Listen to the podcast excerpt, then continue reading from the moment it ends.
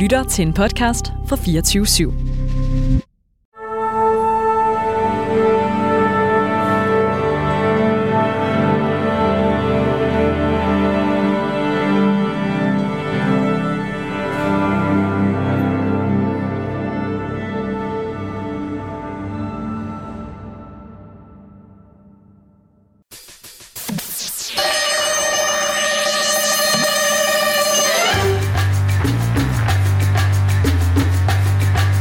Dag i Kammerzonen, der bevæger vi os ind i noget helt ekstraordinært. Vi skal ind i operans verden igen, det er ikke det ekstraordinære. Men jeg har fået en agent i studiet. En hemmelig agent i studiet. Nemlig en af dem, som får det hele til at klinge, det får det hele til at hænge sammen, når man står der og skal lave en opførelse af alt lige fra Turandot til Mestersangerne eller Figaro's Bryllup, og ikke lige ved, hvem der stemmemæssigt klinger sammen. Så er det, man har brug for hjælp udefra. Man har brug for at ringe til en ven. Man har brug for en hemmelig agent. Og den hemmelige agent, det kunne være dig, Jonas Forsdal. Velkommen i studiet. Tak skal du have. Fortæl os lidt om, hvordan det er at øh, være hemmelig agent, eller er det den rigtige titel? Ej, det var måske en teaser, jeg opfandt til øh, dagens program, men øh, operaagent er nok øh, mere øh, det rigtige navn. Ja. Det kunne også være det gamle udtryk impresario. Det lyder flot. Det lyder meget flot. Og det er du. Ja, jeg er vel, altså, jeg ser mig selv som en, en, øh, en agent, der, der finder de rigtige sanger til operahusene, Ja. til symfoniorkestrene, og øh, spotter de unge talenter i god tid. Du har skrevet til mig, at, øh, og vi kender jo hinanden, øh, så, så det er ikke, øh, ikke det, det skal ikke være nogen hemmelighed, men du har beskrevet dig selv som en, en specialiseret nørd. Øhm, og øhm, du har jo selv sunget oprindeligt, ikke? Jo, det er rigtigt. men øh, har så valgt at gå i, i, i, ind i agentbranchen i, i stedet for. Efter en, en, en lang konservatorieuddannelse og øh, nogle aktive år øh, som aktiv operasanger, Ja. blev det sværere og sværere for mig at gå på scenen. Nervesystemet kunne ikke rigtig, øh, øh, kunne ikke rigtig holde trit med ambitionerne. Så det var simpelthen, øh, det var ikke stemmen, øh, det, der svigtede, det var simpelthen, øh, hvad kan man sige, psyken, øh, at, at stå på scenen og forventningens pres og så videre, der gjorde, at du ikke kunne, kunne leve drømmen ud. Simpelthen. Ja. Og så synes jeg også, at der var nogle ting med min stemme, som på trods af en lang øh, uddannelse og dygtige lærer, manglede jeg lige det sidste, der gjorde, at jeg stolede 100% på min stemme, når jeg stod der. Okay. Og det påvirker selvfølgelig også nervesystemet. Ja, selvfølgelig, selvfølgelig. Hvilken stemmetype sang du? Er du tenor, øh, bariton? Selvom jeg lyder lidt rusten i dag, så øh, var jeg høj tenor. Okay. Sang primært evangelist, øh, oratorieting, nogle få lyriske operroller. Men øh, det var i den genre, jeg, jeg beskæftigede mig i. Hvordan, øh, altså, jeg, jeg har selv prøvet at gå ned med, øh, med stress og være i, øh, i tvivl om, om jeg kunne begå mig øh, og kunne fortsætte i politik, som jeg jo brænder for. Altså, hvordan, øh, hvordan kommer man over den erkendelse, at, øh, at det ikke er stemmen, men derimod psyken, nerverne, der gør, at man ikke kan fuldføre drømmen? Det var, det var også et svært valg. Jeg, øh, jeg stod vel øh, jeg stod med et svært valg, da jeg havde sunget 4-5 år. Ja. Og Som færdiguddannet sanger. som færdiguddannet sanger havde sådan set gang i karrieren, øh, men jeg følte ikke, at jeg i virkeligheden kunne honorere mine egne høje ambitioner Nej. om, hvad det var, jeg ville med stemmen. Og så tænkte jeg, nu var det på tide at, at, at, at sadle om. Ja. Og jeg havde altid været fascineret af det, der foregik bag skrivebordet. Og der var folk, der tidligere havde spurgt mig til råds omkring praktiske ting. Hvordan skal vi gøre det her? Hvordan skal vi gøre det? Så jeg sprang ud på det dybe, dybe vand. Og hvordan, altså, så du gik fra at være udøvende sanger, professionel operasanger, til at blive impresario eller agent. Hvordan tager man det skridt? Øhm, er det bare at bruge det netværk, man så har oparbejdet som, som sanger, eller hvordan, øh, hvordan ja, hvad slår man sig ned som, som agent? Jamen, det var fuldstændig at hoppe ud på det dybe vand. Ja. Jeg havde ingen forudsætninger i bund og grund. Jeg havde ikke det, som mange gør, hvis de ligesom skal ind i agentbranchen, det er, at de tager et smut til London, hvor alle de store, allerstørste internationale agenturer ligger, ser, hvordan hele organisationen er bygget op, får et par læreår på gulvet, hvordan laver man kontrakter, hvordan læser man dem igennem, hvad skal Mm. man holde øje med, hele A til Z, som vi kan komme ind på lidt senere. Men Jeg, jeg satte mig ned øh, på, husker det tydeligt, på en øh, burgerrestaurant inde i det centrale København, og jeg havde en god ven, der hed øh, Michael Morelli, og sagde til ham, jeg har denne her drøm, vi skal have lave et agentur, du og jeg. Ja. Og så, øh, så sagde han, det lyder da som en, en, en spændende idé. Han var lige så nørdet og operainteresseret, som jeg var. Hvordan, altså så du tog ikke ud og talte med folk, der i andre lande havde erfaring og øh, lærte håndværket forbundet. Du opfandt det simpelthen som... Jeg, jeg opfandt øh, simpelthen den dybe tallerken. Jeg prøvede i hvert fald. Der kom nogle buler i den til at starte med. Det er klart. Men, øh, Hvor- Hvordan er, øh, eller hvornår er vi hen i tiden her? Altså, hvornår begyndte du som, øh, som operaagent? jeg begyndte for næsten 14-14 år siden. Okay. Og markedet dengang, altså, var der mange sådan store byråer, som øh, operasanger kunne, kunne lade sig repræsentere af, eller var det et helt nyt fænomen i Danmark på det tidspunkt? Der var en gammel gigant på markedet, øh, som hed Tivoli. Okay, ja, den kender jeg. Og det var det store gamle Tivoli-agentur. Ja. Og øh, hvad, hvad, hvad, hvad kom jeres agentur så til at hedde? Jamen, det kom til at hedde Crescendi. Crescendi. Crescendi. Øh, vi opfandt et, et logo med en crescendi-tegn, som jo i musiksproget er Ja. denne her, det her, der gror og gror og gror. Ja. Og det var jo det, der var tanken bag det hele, at det skulle gro og gro og gro. Så, Og det har det gjort. Øh, Det gjorde det jo, og så øh, gik der jo ikke ret lang tid faktisk. Så, så havde jeg sammen med min kompagnon øh, simpelthen købt Tivoli-agenturet af Tivoli-koncernen. Okay. Og så var vi lige pludselig den ene af de to spillere, store spillere på markedet. Der var så også kommet to andre til. Så der skete lige her for 15 år siden sådan en, en, en stor udvikling på det danske agentmarked. Interessant. Og så, men du har jo ikke helt sluppet, hvad kan man sige, øhm, den aktive eller den udøvende kunstform, fordi du har så valgt at gifte dig med en, øh, en meget succesfuld øh, operasangerinde, må man sige. Det er sandt. Jana, Jana, ja. øh, som øh, netop som vi, vi taler sammen her, er taget til, til Stockholm, kunne jeg forstå. Du fortalte lige, inden udsendelsen gik i gang, at hun var blevet kaldt ind her til morgen for at skulle synge i en af Puccinis operaer. Det er helt rigtigt, ja. Klokken 9.15 ringede telefonen, og klokken 10.05 sad hun på toget til Stockholm. Så hun har lige fire timer inden forestillingen, når hun kommer til Stockholm, til lige at komme sig, drikke lidt øh, varm te, og, og så er det ellers på i aften Og så, kl. skulle 19.30. du på, øh, og så skulle på scenen. Ja.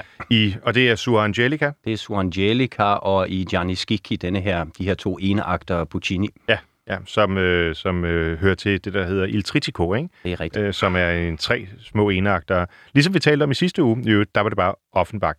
Men øhm, lad os høre noget Puccini. Øhm, du har valgt den, øh, den, du har valgt den stribe aria, som vi skal, øh, skal høre. Øh, og, øh, og den første er fra øh, La Fanciulla del Vest, pigen fra Vesten, øh, hvor der er den store tenorarie, Kella Mecreta, øh, som øh, bliver sunget her af Giuseppe Giacomini. Øh, vil du sætte lidt ord på, inden vi øh, lytter? Altså, Giacomini er en af den slags sanger, som så mange har prøvet at efterligne senere, men ingen har lykkedes at efterligne et, en monsterstemme, en, en, en kampvogn, veltrimmet kampvogn. Det er måske en forkert reference i disse tider. Ja, måske, måske, men jeg tror, jeg forstår, hvad du mener, og det tror jeg også, lytterne gør. Så lad os høre denne veltrimmede kampvogn Giacomini. Thank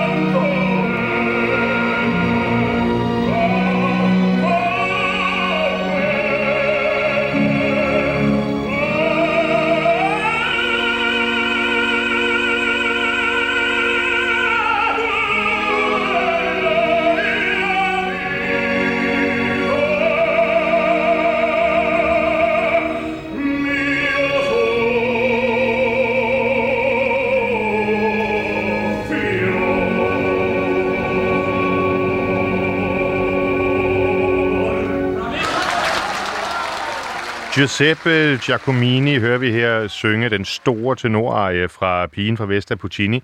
Jamen, jeg må bare sige, øh, øh, Jonas, tusind tak for at åbne øh, i hvert fald mine ører for, for ham her. Jeg har aldrig hørt om ham før. Hvordan i alverden kan det være? Jamen, det er måske nørderiet, som startede, da jeg var omkring 10 år, hvor jeg begyndte øh, fuldstændig fanatisk at researche i første omgang tenor, øh, og havde en drøm om selv at blive tenor, hvad jo til dels lykkedes. Mhm. Øhm, og der, jamen, der var ikke et album på biblioteket, jeg ikke scannede igennem. Øh, og det var jo inden der var YouTube og alverdens databaser, man kunne søge i. Så når jeg var på rejse med mine forældre øh, rundt omkring i verden, så var det første, jeg gjorde, når jeg kom til en ny by, det var at finde den lokale pladebutik. Og nu er det netop YouTube, som vi, øh, som vi bruger i dag. Normalt er det jo Spotify, jeg, øh, jeg støtter mig lidt øh, til, men, øh, men i dag er det altså YouTube, og det er der også derfor, I øh, kan finde, kære lytter, øh, de, her, øh, de her indspilninger. Øh, Giacomini, øh, er, altså, han, er, han er fuldstændig øh, fløjet under min radar. Uh, han må være, som vi lige talte om, samtidig med Mario, eller, jo, Mario Lanza, Del Monaco, Corelli, altså sådan 60'erne, 70'erne, 80'erne, ikke? Jo. Sådan lige før de, de tre tenorer i virkeligheden. Måske en lille smule senere, altså Okay. måske lige 10 år senere end Corelli og Okay. Monaco. Men han, øh, han kunne også have været en af de tre tenorer. Ja, det må man da sige. Altså, først en meget, øh, i virkeligheden, mørk klang i, det, i, i mellemlejet i det almindelige register, men når han så kommer op der, jeg tror, det er det høje B, han rammer, ikke? Jo. Øhm, så åbner der sig jo bare en lyrisk stemme med voldsomt masser af overtone. Det er næsten som at høre sådan en, en, øh, en Pavarotti Domingo-agtig øh, i en stemme. Bortset fra, hvis han havde stået ved siden af Pavarotti, Ja. så havde du ikke kunne høre Pavarotti. Det, det ved jeg ikke, om er et kompliment eller, eller det modsatte. Det er i hvert fald... Øh, Han var, han var i hvert fald meget berømt for sin store volumen Ja. i stemmen, som Ja. ja. kunne lægge de forreste rækker ned på et operahus. er det rigtigt? Så, så det var sådan et af hans trademarks. Når du øh, nu som en af de øh, veletablerede og store agenter i, øh, i Danmark, i hvert fald i den danske øh, operaverden, eller er det måske snarere i den nordeuropæiske, eller hvordan, jeg ved ikke, hvordan markedet det er. Vi, vi har jo sådan lidt forskellige områder, men øh, jeg har søgt både at holde fast i den nordiske tråd, Mhm. så primært sanger fra Skandinavien og Norden, men ikke kun. Altså mit, mit absolute første kvalitetsstempel, det er, at det skal være en fantastisk stemme. Og det kunne for eksempel have været ham her, selvom han Åh. lige måske er 20 år for sent på den i forhold til dit virke. Det havde været dejligt. Hvad gør man så? Altså hvis man har en, øh, en, en sanger øh, som Giacomini i, øh, i, i sin fold, så at sige, øh, sidder man så og ringer rundt og hører, hvad så Metropolitan, skal I lave, øh, øh, skal I lave øh, Pigen fra Vesten? Øh, fordi så har jeg en tenor, der lige kan her i øh, de, de første dage i september, eller hvordan ligger det? Hvad, hvad gør man? Kan du tage os lidt med ind i øh, arbejdsværelset? Jamen det er jo, altså det er jo så den del af det netværk, jeg har brugt de sidste 14 år på at bygge op. Ja. Med rejser en mellem 80 og 150 dage om året er jeg i ikke-coronatider on the road. Øhm, og det er simpelthen for at pleje netværk. Det er hele Europa primært, ikke så meget udenfor. Men øh, jeg har rigtig, rigtig mange ture til Tyskland, Schweiz og Østrig især, men også forbi Frankrig, Italien, Spanien, England. Mhm. Så det er sådan det centrale europæiske marked, jeg primært øh, tager mig af. Og hvis så der er en... Øhm, altså hvis nu Covent Garden i London for eksempel skal lave en... Hvis nu de skulle lave Sura Angelica, ringer de så til dig og siger, øh, har du en sopran, der passer ind, eller, eller ved du på forhånd, hvad de vil lave, og prøver at få, øh, få dine sanger ind på de forestillinger? Hvad, var- hvem, hvem tager initiativet? Ja, Det kommer an på, hvor godt man kender hinanden. Mm. Det er jo noget af den tillid, man bygger op over årene. Folk, man virkelig har fået et tæt forhold til, og det vil så sige dem, vi kalder casting directors. Det er jo dem, der sidder med viden om, hvad sker der 1, 2, 3, 4, nogle tilfælde 5 år frem i tiden Ja. og planlægger. De allerstørste huse har måske 4-5 år ud i fremtiden, booker de deres sanger. Okay. Okay, så det er ikke, altså, det er ikke, ja, det, er- det er alligevel lang tid, fem år. Det er helt vildt. Ja. Du ved ikke engang, om vedkommende kan synge på det tidspunkt. Okay. Du antager naturligvis, at det er en stor, stabil karriere. Vedkommende er nok i stand til at synge godt på det tidspunkt, men Ja. ja. du ved det reelt ikke, når du booker så langt ud i fremtiden. Men øh, den risiko må man så tage. Den tager de helt store huse, Covent Garden, La Scala, Bastille Operan, Metropolitan. De er ude i den tidshorisont. Okay. Og dem arbejder du sammen med? Dem arbejder jeg sammen med, og så hele den enorme skov, der er huse under de fem store. Øh, jeg manglede Berliner Startsober, Klart. så er vi måske rundt om de, Vel også Wienerstadt. og, og Wiener Startsober. Kan man sige, der er sådan, øh, altså for sanger, hvis nu der kommer en sanger til dig, som har et vist, øh, der er lidt potentiale i det, og hun siger, at øh, jeg kunne rigtig godt tænke mig at synge på Wiener Stadtoper for eksempel.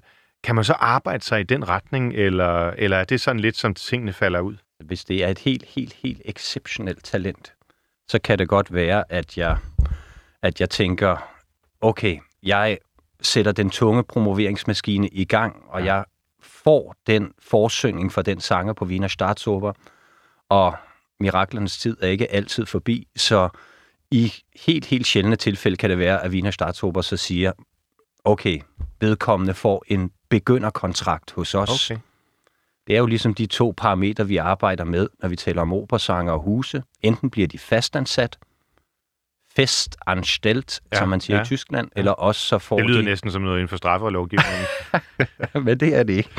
Uh, jo, på en måde er det, fordi uh, du kan være meget svært at få fri til produktioner, Nå. hvis du er fastansat på Okay, et operahus. så er du eksklusiv. så er du lidt eksklusiv. De vil i hvert fald gerne bruge dig til det yderste, for du får en månedsløn. Okay, ja, ja, okay. Så, øh, Så folk er mere interesserede i i virkeligheden at kunne tage rundt og synge de partier, som de gerne vil, som de elsker, har indstuderet på bare de største operahuse i, i verden. Det er jo den svære balance, man må vægte som operasanger. Vil man have en fast månedsløn, pension og hele pibetøjet? Eller vil man måske tjene flere penge nogle år, mindre penge andre år, men til gengæld have et frit valg, hvor man vil synge og måske have en mere karriere, der spænder til forskellige lande? Og der har du så allerede svaret på, hvad, øh, hvad Jana Klein, øh, som udover at være en, øh, en ret øh, affetteret øh, sopran, og så din hustru, hvad, hvad hun har valgt. Hun er netop, som vi taler her, på vej til, øh, til, til Stockholm for i aften at skulle lave Sur Angelica. Og skal vi ikke i den anledning simpelthen høre hende synge? Øh, det ligger nemlig også på YouTube. Øh, Senza Mamma fra, øh, fra Sur Angelica. Jo.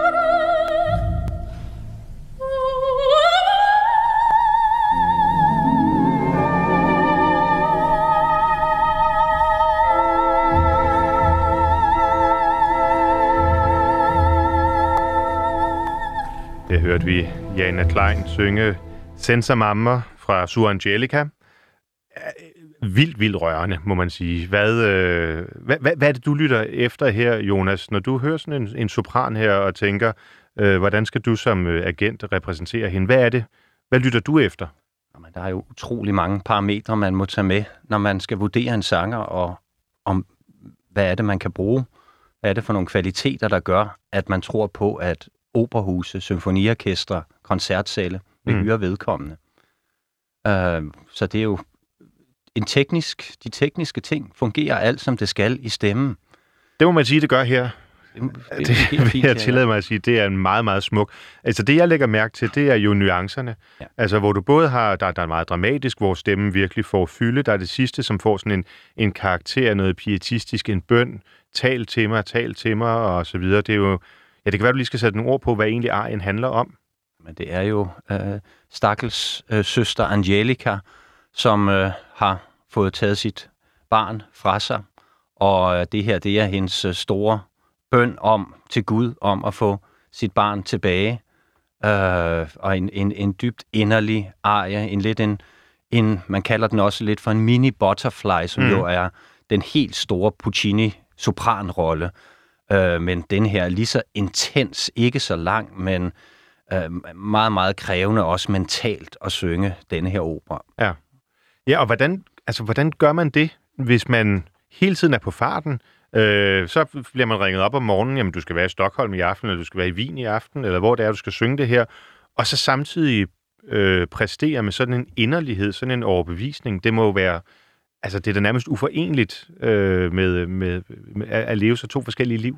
Jamen, øh, og oven i hatten, da Jana var op til prøveforløbet her i, i Stockholm, havde hun samtidig vores søn på fire år. Hold da op. Og sin mor med deroppe som en øh, nanny, kan man sige. Ja. Men øh, der foregår jo lidt, når der er en lille fireårig, der render rundt i, i en øh, toværelseslejlighed. Så det er jo et spørgsmål om, at hun tager ind på sådan en dag, hvor hun skal synge på teateret øh, fra om formiddagen af, har fred og ro omkring sig, kan gå helt ind i sig selv og fokusere, varme op, og så være klar til at yde 100 procent, når man står på scenen mm. om aftenen. Mm. Men det må være, det må være nærmest skizofrent. Det er meget, meget mærkeligt, øh, og især hvis man så samtidig har siddet fem timer i et tog, eller i en flyvemaskine, og på sådan en dag som i dag. Hvordan, hvordan, du skal jo sådan sørge for, at dine, at dine sangere har det godt. Ja. Øhm, og med sådan et liv her, hvor man altså kan blive jaget rundt, og så samtidig skal være ekstremt følsom, ekstremt meget til stede, der skal du vel også kende dem rigtig godt, og vide, jamen, øh, der skal stå øh, to, to liter øh, Apollinaris med, øh, med citrussmag på hotellet, når de kommer, eller der skal være et løbebånd, så øh, de kan... Hvad det nu måtte være, de forskellige sanger har. Er det, prøv, prøv at fortælle, hvordan det er. Det, det er det, der i den professionelle verden hedder en writer.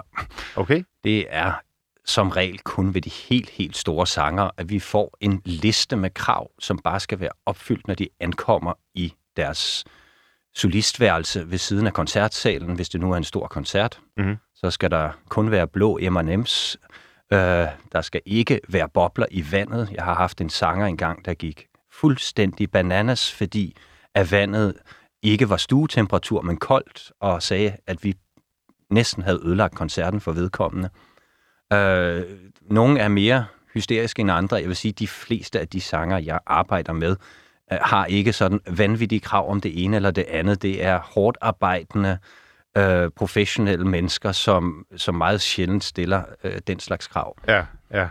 Men man kan jo på en eller anden... Altså, det, det lyder selvfølgelig sjovt. Det skal kun være blå M&M's, og vandet skal være tempereret. Men på den anden side, man kan jo godt forstå det, hvis man skal være så meget på. Nogle af nu, Sue Angelica er en enagter, men hvis man tager nogle af, nu nævnte du uh, Madame Butterfly før, der har man jo på en to-tre timer, øhm, og, og, og skal virkelig være til stede, så er det vel okay, at man er en lille smule krukket? Det, altså, det er jo kun for at overleve simpelthen ja. i ekstremt pressede situationer. Jeg har en fantastisk sopran, øh, som hedder Trine Møller også, som synger inde på øh, det kongelige teater på en hilde i Valkyrien lige nu. Mm-hmm. Og hun skal ned og snart synge hele ringen i Schweiz. Øh, det bliver over en fireårig periode, for det er jo et langt wow. projekt. Ja. Altså når, Richard Wagners Richard Wagners kæmpe, ja, ja. kæmpe ringen, Nibelungens ring. Og når vi når frem til, når vi når frem til, at hele ringen skal spilles i sin helhed, så er det jo fire kæmpe aftener i løbet af en uge. Ja. Det bliver, hun har så bedt om, at det bliver flere dage imellem hver forestilling af de store, for hun kan simpelthen ikke nå at restituere sig. Og, og omstille sig. 24 timer er ikke nok. Nej. Hvordan, øhm, hvordan sælger man, hvis man må bruge det udtryk, så en, øh, en operasanger? Altså, øh, jeg tænker, er det sådan, at, øh, at man, man har en Facebook... Jeg har en fanside, en Facebook-fanside, så, for, så jeg ved godt, hvordan man sælger sig selv som politiker. Øhm, er det det samme, man gør på øh, som, som, øh, som sanger, altså med de sociale medier, og man pro- promoverer og, og den slags ting? Jamen selv sagt er de sociale medier jo vanvittigt vigtige i dag. Øhm, og jeg kan jo godt tage telefonen og ringe til chefen for Covent Garden og sige, nu skal du høre, jeg har en ung bas her. Øh, han er altså bare helt fantastisk. Jeg kan tale op og ned af stolper om hans kvaliteter. Men indtil at vedkommende på Covent Garden har hørt hans stemme, ja. kan han jo ikke rigtig forholde sig til det, jeg siger. Så derfor er det, altså en af de vigtigste dele af arbejdet er også at få lavet gode optagelser med sangerne. Jeg bruger ofte Christianskirken i København, som har en meget fin akustik, oh ja. til at videoindspille med sangerne. Så en stor del af de sanger, vi har i agenturet, de har videooptagelser fra Christianskirken. Og så ved de folk, jeg sender ud til os, det her det er den samme lyd, det er den samme akustik, de kan genkende rummet. Og så endnu bedre kan du få fat på filmoptagelser fra live-forestillinger mm. med sangerne. Så har du det ultimative medieprodukt. Du så man, kan... man behøver ikke flyve rundt i verden for at aflægge en prøve. Man kan gøre det via YouTube for eksempel, eller, eller optagelser. Det kan nogle gange være, at det er det, der giver jobbet. Okay. Men i de fleste tilfælde er det det, der gør, at du får lov til at synge for på de store huse. Klart, klart. Du har i den forbindelse øh, valgt, at vi nu skal høre Eva Pottels øh, Liber Scriptus fra, fra Verdis Requiem. Prøv at sætte lidt ord på, hvorfor det, hvorfor det passer ind her. Jamen, det er nok lidt tilbage med nørderiet. Uh, jeg har valgt uh, i dag at komme rundt om hele spektret af sanger. Vi skal have nogle to sopraner, vi skal have, eller en sopran, vi skal have to tenorer, en bas, og så synes jeg også, vi skulle have en mezzo, eller i det her tilfælde en mezzo-alt, kan man kalde hende. Mm-hmm. Der er meget få kvinder med så store øh, testikler som Eva Potles. Det er en utrolig mørk, chokoladeagtig, fyldig, rund stemme. Øh, meget, meget lækker og sjælden mørk.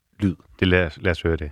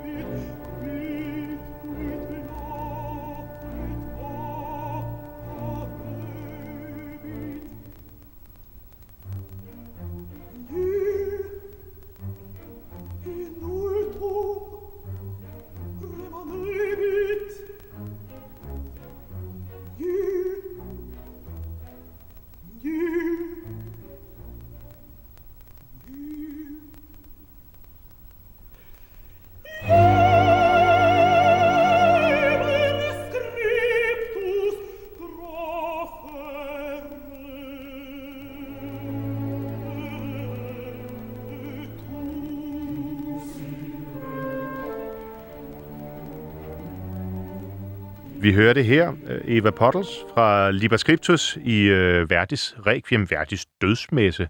Hold nu op nogle stemmer, du har taget med øh, til os her i dag, Jonas Forsdal. Altså, det leder fuldt ud op til beskrivelsen, vil jeg sige. Det er creme de la creme. Ja, det er det. det en er af de det. gamle giganter. Ja, for jeg kender hende ikke rigtigt. Altså, jo, jeg tror, jeg har netop på, øh, på YouTube øh, stødt ind i hende. Men, øh, men hvad har hun sunget ellers af sådan store ting, man har bemærket? Jamen altså, der er ikke det, hun ikke har sunget i en, i en fantastisk øh, 40-årig karriere. Ja. Det her, øh, også en kæmpe stemme, og øh, alt fra da hun var ung, Rossini, Okay. til, til hun endte i de store, tunge værdiroller, Azucena og, Ja. og, og deslige. Så skulle man sidde derude og øh, have lyst til at lave et øh, en lille odyssé på, øh, på YouTube, så er det altså ikke kun øh, øh, moderne popmusik, man kan, man kan løbe ind i. Indtil videre har vi i hvert fald fået hele tre øh, ret fantastiske øh, eksempler på, der altså også er opera på, øh, på, på, øh, på YouTube. Vi skal tale lidt videre om din øh, agentvirksomhed, øh, Jonas. Og øh, nu har vi, eller du har talt lidt om de talenter, som, som du har i folk. Øh, dem, som øh, du sender rundt i hele verden for at øh, glæde publikum fra øh, Wien til New York og Stockholm. Men øh, jeg kunne egentlig godt tænke mig at høre lidt om, hvordan man finder de der talenter. Altså, det må vel også være noget med at sidde nede i, øh, i det skumle hjørne på Operaakademiet og lytte efter, eller prøv at se, hvad, hvad, hvad gør man egentlig for at opdage et talent, og hvad endnu måske endnu vigtigere et tillægsspørgsmål, hvad gør man for at nappe talentet, inden en af dine konkurrenter gør det? Men man skal jo være godt skåret for tungebåndet, øh, hvis man skal have fat på de gode talenter. Men det er måske i virkeligheden noget af det, jeg holder allermest af ved at være agent. Det er netop at sidde og til en præsentation på Operaakademiet eller en sidsteårsstuderende på konservatoriet og sige, okay, det her, det er den nye i pansen. Okay, ja. Øh, nu kommer vi måske ved det næste sangeksempel til en af dem, som jeg mener er den nye i pansen. Ja, det, det, det, det synes jeg lidt er en cliffhanger. Men jeg vil, alligevel gerne, øh, jeg vil alligevel gerne høre lidt mere. Altså, øhm, du siger, okay, her er den nye øh, i Hansen. Jamen, hvad er det så? Fordi det er jo ikke i Hansen. Altså, hvad er det, man, øh, hvad er det, man lytter efter? Øhm, er der lidt von Hørensagen, sådan så hvis du, ah, jeg har hørt her, der er et talent, og så opsøger du vedkommende, eller holder man en audition, eller hvad gør man? Det er jo netop det der med ringe i vandet. Vi orienterer os jo hele tiden om, hvad der foregår på Operaakademiet på konservatoriet. Og så sker det jo også, at man er ude i verden, øh, lad os bare sige Barcelona, og der mm. hører man en ung tenor stå på scenen og synge en mindre rolle, og så tænker man, hold da op, det der, det kunne godt om 10 år være en af de nye store. Han, han er skabt noget større. Ham prøver jeg lige at tage fat i og ser, hvordan han er repræsenteret, fordi vi har det jo med at skrive repræsentationskontrakter med mange af de sanger, vi arbejder med, Ja. for netop at have en form for hånd i hanke med øh, deres karriere og kunne øh, sige, jeg arbejder eksklusivt for dig i det og det her område. Så øh, det er Så man kan ikke sådan shoppe rundt. Man det- kan ikke have øh, flere agenter, og så siger jamen, øh, du tager dig min, min Mozart og Beethoven-engagementer og Bach og så videre, og du tager dig Wagner og, og Mahler, eller det kan man ikke. Man kan sagtens have flere agenter, men det er som regel delt op i geografiske områder. Nå, okay. Så siger man, øh, Jonas, du har de nordiske lande, og Tyskland, Schweiz og Østrig, og så har jeg en anden agent i Italien og Spanien. Ja. Men øh, de helt store agenturer øh, har ofte en eksklusiv kontrakt for hele verden på sangerne, så dem kan du ikke komme i nærheden af. Hvad? Nej, det er klart. Det øh, kunne man forestille sig, at der også var en vis pekuniær interesse i, hvis man har de helt store. Ikke kunne man sagtens forestille sig. Hvad gør man så? Nu stiller jeg måske et lidt indiskret spørgsmål, og noget, som du selvfølgelig aldrig har været udsat for selv. Men hvad gør man så, hvis nu det, det talent, du har spottet, og i en ung alder har fået lavet kontrakt med osv., stemmen viser sig at gå i en anden retning? Jamen, det er, jo, øh, det er jo altid et sats, når man tager en ung sanger ind. Man har nogle forhåbninger, og man kommer med, jeg kommer med en masse råd og vejledning og støtte. Ja. Siger, jeg synes, du skal gå i denne her retning. Jeg synes, du skal fokusere på de og de roller. Du skal holde dig langt væk fra de og de roller. Mhm. Fordi så har du ikke nogen særlig lang karriere. Lytter de så? Det dem, der når langt, de lytter. Okay. Og dem, der, øh, og der kan, de kan også sagtens nå langt uden at lytte til mig, men øh, jeg har sådan meget, meget åbent og ærligt forhold til de sanger, jeg arbejder med. Og jeg vil gerne have, at der er fuldstændig klare linjer, Ja. så vi har hele tiden en åben og stærk dialog.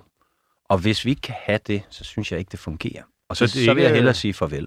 Så det er ikke kun et spørgsmål om, at øh, du ringer, og jeg siger, fint, jeg tager afsted. Man taler måske sammen på daglig basis. Det er måske ikke på daglig basis, men de fleste af mine sanger er jeg i kontakt med hver måned. Og de kan også spørge mig til, eller jeg kan sige, nu har der fået tilbudt den her rolle til dig. Det kan være Alfredo i Traviata til den unge tenor. Mhm. Mm-hmm.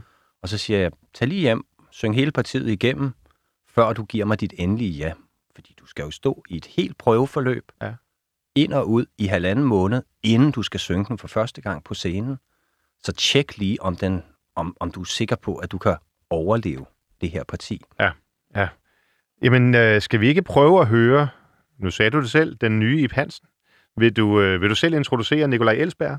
Nikolaj Elsberg er jo en, øh, en, en meget spændende type. En, et, et fyrtårn på 2 meter og syv. Okay. Øh, en, øh, en tidligere heavy rock sanger, Jamen, det bliver jo snart... Så det må være Ip Hansen, kan jeg høre. som, som lige nåede at runde konservatoriet, Operakademiet, og så sagde det kongelige teater, haps.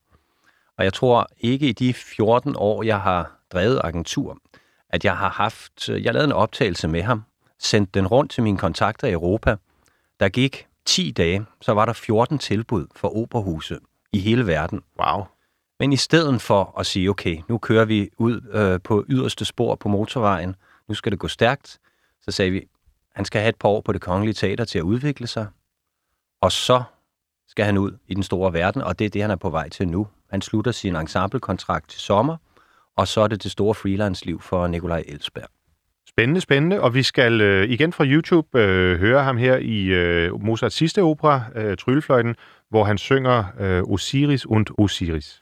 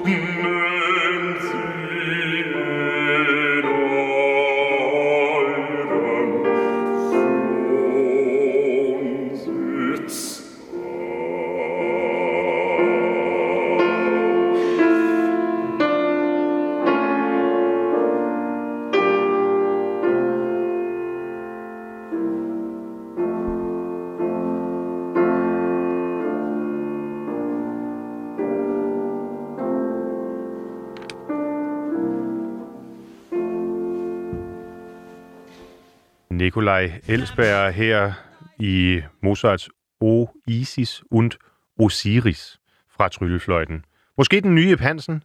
I hvert fald noget af en stemme, du har fået op under neglene der, øh, øh, Jonas Forsdal, må jeg sige. Hvordan, øh, hvordan mødte I hinanden? Jamen, øh, Han er vel det, man populært kalder en kælderbas. altså en, hvor vi er helt nede. I er helt nede. Det er, det er jo ofte øh, de ekstreme stemmer, der er lidt sjove, og, og Ja. Nikolaj er en ekstrem stemme. Ja. Jamen, jeg støttede simpelthen på øh, øh, min kone, Jana, sang øh, Mimi, som hun har gjort mange gange, ude på Østergasværk, Fra Puccinis La Boheme. ja, sammen med Peter Lodal. Øh, og så hørte jeg en ung bas derude, og det var Nikolaj. Og så, øh, jamen, så gik jeg hen til ham, og så har det udviklet sig derfra til, at han skal ud og synge på mange af de store huse rundt omkring i verden over de næste år. Og du sagde før, at, at det kongelige teater faktisk Shanghai'ede ham, inden han overhovedet var færdig med sin uddannelse. Ja, de, de lavede i bund og grund en ensemblekontrakt med ham, Ja. og, og de vil uden tvivl også gerne have beholdt ham derinde i ensemblet. Men det ødelagde den onde agent. Den hemmelige onde. den hemmelige agent. onde agent. Øhm, så de havde naturligvis spottet ham, da han gik på Operakademiet og sagt, det der, det er lige præcis det, vi mangler i ensemblet. Og så fik han to år derinde og har ja. udviklet sig meget fint. Og så har du taget ham videre. Hvor, hvor, hvor ender han henne? Altså, hvad, øh, du sagde før det her med, at du øh, rådgiver, du nærmest coacher dine, øh, dine sanger. Hvad, hvad er det, du hører? Nu hørte vi ham fra, i Tryllefløjten her. Hvor ser du ham om, om skal vi sige, 10 år? Men han har netop potentialet, styrken i sin stemme nu til at synge de lyriske ting. Øh, samtidig har han den her helt unikke dybde, der gør, at selv de mest krævende dybe, dybe arier, det ligger nemt for ham. Øh, og så i løbet af de næste 10-15 år, så kommer han over til at synge det, det store værdi, øh, de store værdi basroller, måske Boris Godunov, Mm-hmm. måske Wagner mm-hmm. om 15 år. Og hvad er det, der gør, at man ikke bare kan gøre det nu? Men det er simpelthen det her med, at stemmen og er jo en, en delikat. Du er afhængig af, af to gange halvanden centimeter, der står og vibrerer øh, øh, oppe i dit strobehoved. Men øh, det er alt det rundt om stemmen, som du skal bygge op. Det er din støtte, det er hele det muskulære i kroppen, og det tager altså utrolig finmotorisk arbejde, der tager mange, mange år at bygge den styrke op. Så det, det er, vi taler, det, det er noget rent fysiologisk simpelthen. rent fysiologisk, og ja. Så er der nogle stemmer, der er mere disponeret for det end andre. Ja, ja. Vi har nævnt Ib Hansen et par gange, skal måske lige sige til lytterne, at øh, han jo netop var en af de helt store danske bassanger og blev især kendt for sin lidt komiske rolle som Hieronymus i, øh, i Carl Nielsens Maskerade. Øhm, det kan være, vi skal vende lidt tilbage til Carl Nielsen og, og hans opera på et øh, tidspunkt. Men i dag, der er vi stadigvæk i agentvirksomheden, og det er, som jeg har nævnt et par gange, altså Jonas Fosdal, som er min, øh, min gæst. Kan du sige lidt om det her, du har nævnt det et par gange, men, øh, men det her med operauddannelsen, operaakademiet og sådan noget, hvad, øh, hvad, hvad er det for noget, og hvordan er dit samarbejde med dem? Øh, lusker du sådan rundt på gangene inde i, øh, på Operaakademiet, eller, eller hvordan fungerer det? Jeg tror, hvis jeg gjorde det, så ville det nok ende med et polititilhold. uh, men uh, nej, jeg har en rigtig godt uh, samarbejde med både uh, uh, Operakademiets uh, øverste ledelse og med professoren på konservatoriet, Helene Gjerris, um, og spørger dem nogle gange ind til, hvad rører, hvad rører der sig. Og så er der jo præsentationer. Der skulle have været en præsentation i aften af Operakademiet, der skulle synge uddrag for Offenbach. Okay. Nu har der været så meget sygdom, at de har aflyst det, Ja. men øh, det er jo der, vi sidder og hører, hvor er de unge sanger henne. Og en af dem kunne jeg næsten forestille mig, øh, det kunne være øh, Simon Godal, som øh, jeg faktisk havde med i øh, kammertonen i sidste uge, hvor vi netop talte om, øh, om Offenbach. Nu stiller jeg et spørgsmål, som måske ikke skulle være rettet til dig, og måske er det også mere end en, en, en, en kommentar, fordi jeg synes, der er et problem med nogle af de sanger, eller, eller med Operaakademiet i Danmark, at mange af de sanger, der kommer ud derfra, de lyder meget ens. Altså, det er ligesom om, de lærer at synge de samme ting på den samme måde, øh, tænke rollerne på den samme måde osv. Jeg ved ikke, om du overhovedet kan genkende det, men det er i hvert fald noget, jeg har tænkt over jer til, når jeg har lyttet til sådan helt unge sanger, der kommer ud derfra. Det er jo, siger jo igen noget om, hvor komplekst det er, det vi har at gøre med. Det er først, når du er færdig på konservatoriet, at du i virkeligheden kan begynde at opbygge stemmens personlighed, udtryk. Det er jo i virkeligheden først, når du står på scenen, de skråbrædder, arbejder med de store instruktører, mm-hmm. de store dirigenter, at du får de her tunge, tunge musikalske og sceniske input, der måske skaber denne her store sangerpersonlighed. Så det er ikke lige sådan, altså man er ikke færdig som operasanger, når man har været igennem Operaakademiet. Så er man i virkeligheden først færdig til at begynde sådan for alvor at skabe sin egen stemme og karakter. I den grad. Og i virkeligheden er det jo en udvikling hele livet, som med, alle øh, specialiserede professioner, man kan altid dygtiggøre sig, og man bør dygtiggøre sig hele livet. Man må ikke give slip og sige, nu har jeg ikke brug for sanglærer længere. Mm. Man skal hele tiden holde hånd i hanke med stemmen. Vi bevæger os ind i de, øh, i de sidste minutter her af denne øh, søndagsudgave af Kammertonen, men der er, øh, der er et enkelt ting, jeg godt kunne tænke mig at spørge jer om til sidst, og det er den usikre verden, som vi, vi lever i, og jo efterhånden har levet i i noget tid. Altså, øh, vi har været igennem et par år med corona, øh, og nu har vi øh, desværre ulykkeligvis også krig i Europa. Øh, hvad betyder det for dit arbejde som agent, og hvad betyder det for dine sanger, øhm, at, øh, at skulle begå sig først i en verden med, med en, en global pandemi, og så med den, øh, den ulykkelige krig, vi oplever nu? Jamen, det er jo... Hvis det ikke var så tragisk, så er det jo nærmest komisk. Mm. Først har vi været igennem det uden sammenligning værste to år for, for professionelle operasanger. Især freelanceren, der ikke får en fast indtægt. De har jo, jeg har flere sanger, der har været tæt på at blive ruineret i den her periode. Mange af dem, der er i Sydeuropa, har ikke fået en krone i støttepakker eller noget som helst. Folk må nærmest gå for hus og hjem.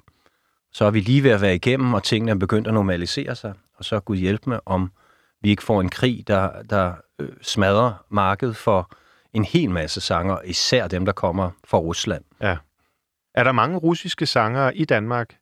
Øhm, Jana Klein, som vi talte om tidligere, er, har en russisk baggrund. Det er rigtigt. Øh, Men øh, der er ikke så mange russiske sanger i Danmark.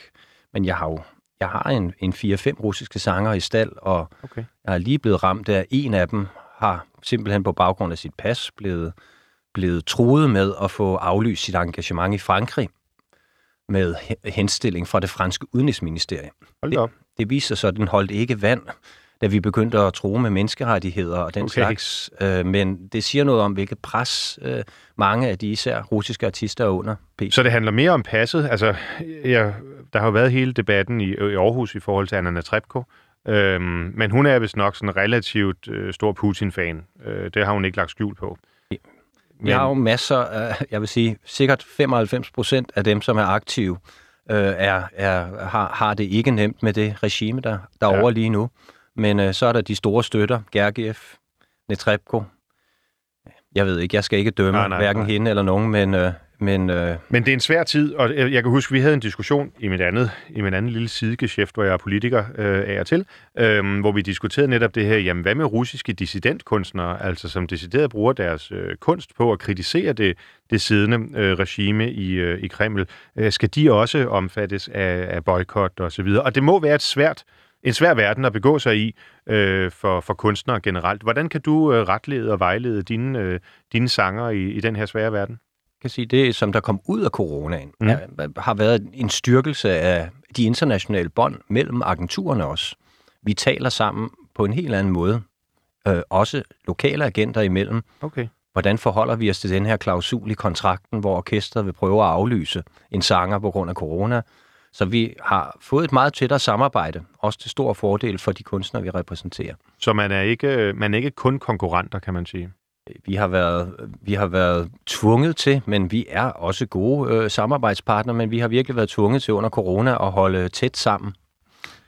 Du har valgt som, øh, som den sidste arie, vi skal, vi skal høre her i dag, øh, Franco Corelli, som vi var vi talte lidt om tidligere i forbindelse med den første tenor. Nu får vi så en af de andre helt store tenorer der fra 60'erne, 70'erne. Øhm, og øh, du har valgt, at vi skal høre Di Quella Pira, som er den store tenorarie fra sidste akt i El Trovatore, Troubadouren af, af Verdi. Hvorfor øh, vælger du at slutte af med Verdi og Corelli?